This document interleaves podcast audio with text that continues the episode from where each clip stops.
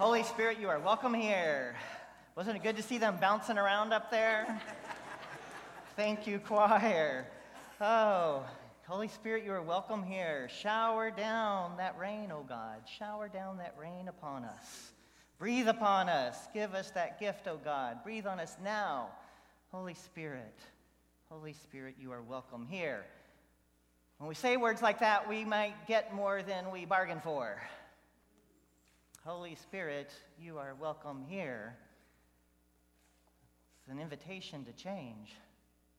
It's an invitation that God's going to do something new right here, right now, in this place. Holy Spirit, rain down upon us in this place. Oh my, are you ready for change to come?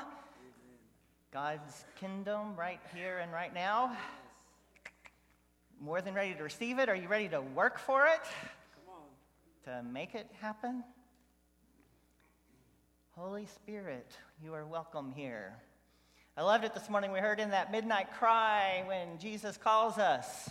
We'll be going home. So we have all these assurances in the scripture today and in our music today. Jesus, call us home.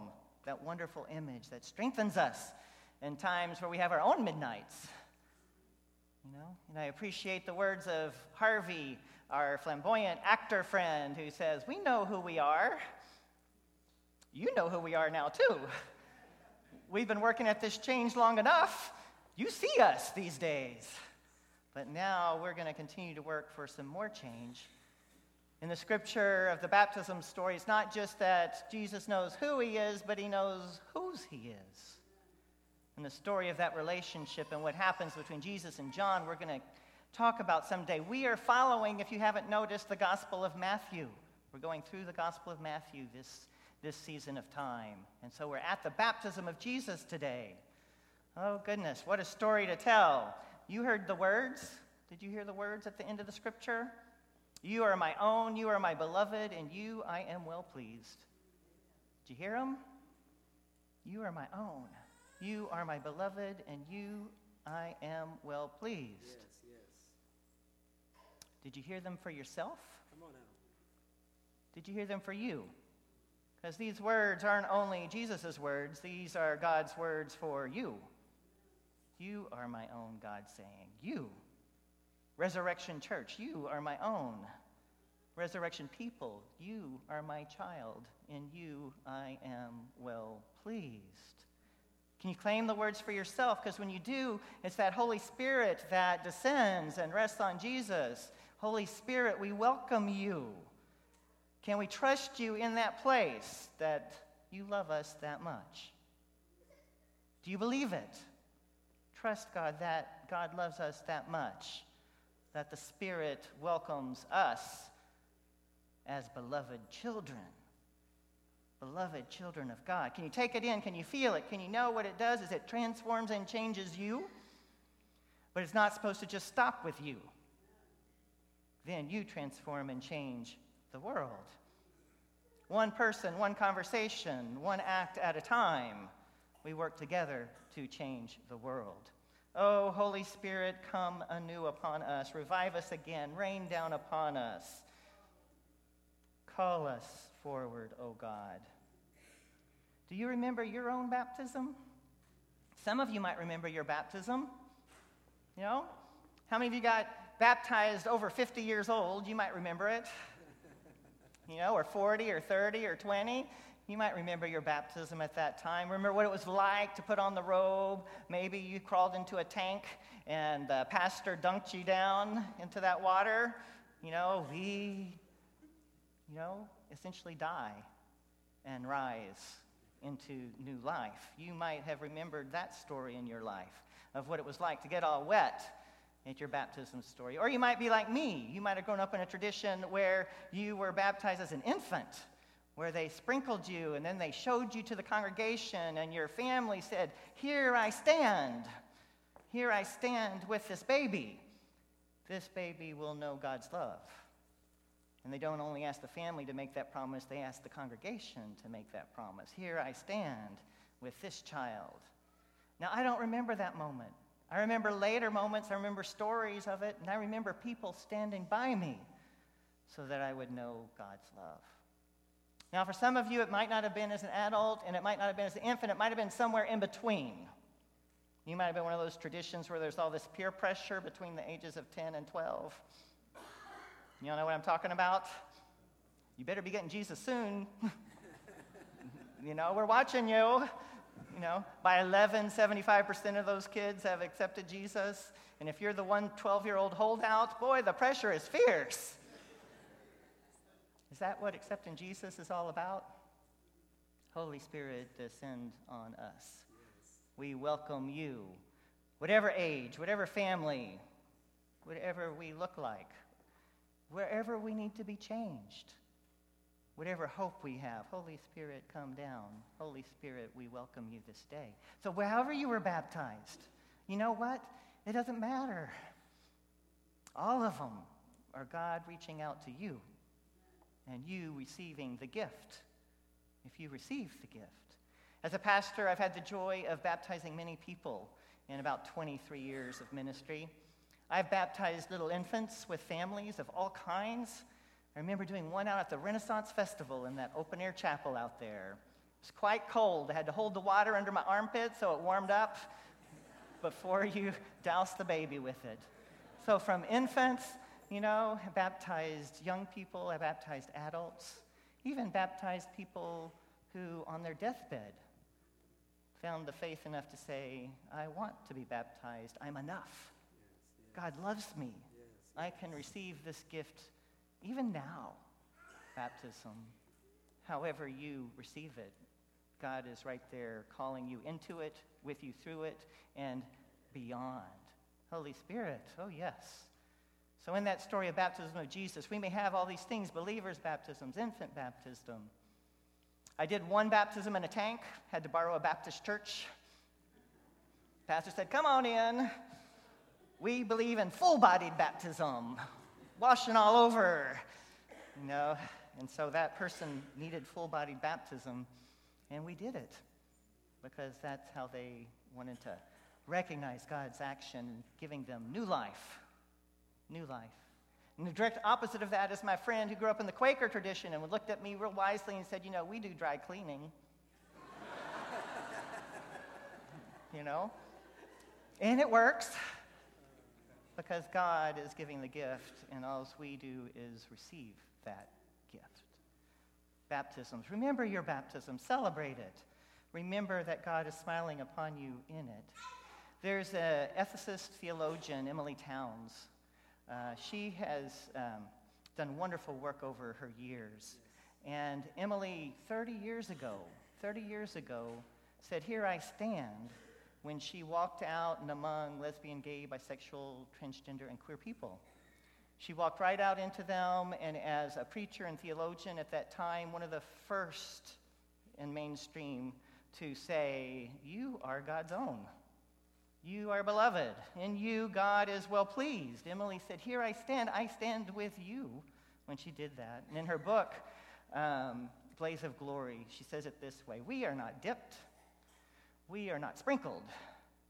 We are not immersed. We are washed. Washed in grace. Washed in the grace of God. And so for all these years, she's been there saying, Here I stand with you, with you. You know, I believe God saw that. God saw Emilie saying, Here I stand, and said, Oh, I can work with this. And just recently, Emilie became the dean of the Vanderbilt School of Theology. Right in the very place where they had to hold lunch counter demonstrations because people like Emilie weren't supposed to belong there. Are we about creating change? Are we about the Holy Spirit coming in our life in a new way for a new beginning? Are we willing to take a stand where God calls us to, to take that stand? Baptism is really powerful stuff. Letting the Holy Spirit come is really powerful stuff. Historically, we can look back and we read the stories of days in our country where we were torn apart by slavery, torn apart by that sin in our lives as a nation. And then we read those accounts and look at that, we hear the stories of the early churches, early people of faith, who in slave tradition would come forward and their preachers, and they would get baptized. They would get baptized. They would respond to the gospel call and be baptized, and afterwards proclaim their freedom in Christ. It caused some trouble. Some of those masters had to go get the white preachers to come in and say why they still had chains on. Because the liberating word of the gospel had been heard, and change was coming. Freedom was coming. Would we take our stand there for that change? Boy, it's amazing how powerful baptism is in our lives and in the world, so much that it can save it. Are you ready for change? Are you ready for new life? There's a camp song that we used to sing um, that I'm going to share with you today, so be gracious to me. starts out, it goes, I, I found a new life. I found a new life. If anybody asks you, what's the matter with you, my friend? Tell them you've been saved, sanctified, Holy Ghost filled, water baptized, you found a new life. You like that? saved, sanctified, Holy Ghost filled, found a new life. If y'all don't know me very well, I just broke a chain to sing with you. Just break a chain. Just break a chain. But we all have personal and corporate chains we need to break. And we sing this, I found a new life, I found a new life. And at the very moment when we look at ourselves, we can say, oh, this new life looks a lot like our old life. Have you ever been in that place? Receive the love of God, receive the Holy Spirit anew, afresh. You know, God's reaching out to you, giving you what you need, but that new life looks a lot like that old life. The habits, the addictions, the fears, the challenges, so familiar. You know, that freedom felt scary. And all of a sudden, the new life looks like that old life. Well, we are called to pay attention and to create change. We are called not only to hear the good word of baptism, to hear the good word that we are God's own and that we are loved, that we are God's children, but we are called to take a stand. We are called for our own lives to create change and for the lives of others to create change as well. Are you ready to create some change and perhaps drop some chains? Create some change. Drop some chains in your own world, in your own life. Well, if we look at the baptism story a little bit further, this is what Jesus starts to do.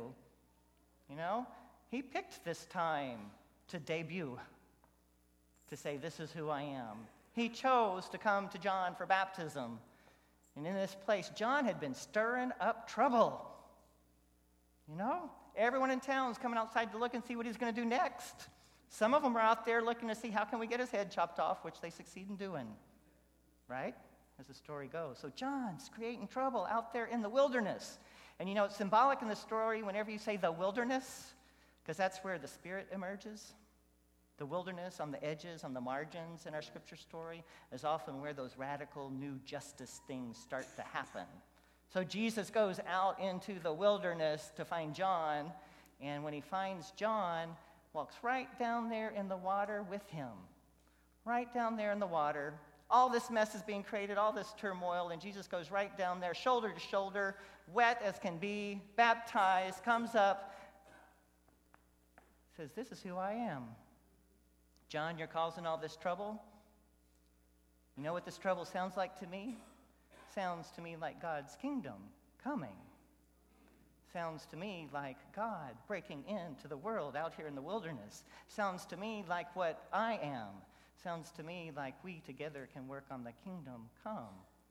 Solidarity, shoulder to shoulder, wet as can be, looking at everybody around them, the crowd who's trying to figure out what's going to happen next. And some of them trying to figure out how can we control whatever is going to happen next. So Jesus intentionally makes his debut walking into the water, into the midst of turmoil, economic, religious, social upheaval, all of the things that were going on in that day, and stands right to the next person that's stirring it all up, saying, This is who I am. This is solidarity. Ready to create change, ready to create heaven here on earth. Jesus is doing this as he stepped in. You know, we have that Creating Change conference coming up this month, and you've heard us talk about it, but I want to tell you, I've been to it a couple of times and experienced great transformation there. There are times when I wish I'd gone to creating change before I stepped in something I wish I hadn't stepped in. Because at creating change, they help you find the tools for when you do step in something, you can step out of it, or you can help other people transform and change. So, my deep desire and hope is that at least 30 people from our congregation go to creating change. It's coming here. It's coming here to Houston at the end of January. And it has over 4,000 folks coming from around the world who will bring top notch programming for us. And if you haven't experienced what it's really like for the kingdom to come, I bet you need to go see it alive. And I would call it creating change. It is amazing and transformative. So if you can take a day off of work or go on Saturday, please go and see what it will do to transform your life, that Creating Change conference. Because sometimes we don't say, Here I stand, because once we say it, we don't want, know what to do next. Or we're afraid of what's going to happen next. And so, what this conference is very helpful at doing is helping us understand all of those things. Everything from simple anti bullying work to Kristen and Michael teaching sexual salvation, faith courses. Yes. Now, I don't say those words glibly because that terrifies a lot of people. Sexual salvation. Talk about getting ready to put chains back on, you know? For some people, that might be freeing. you know?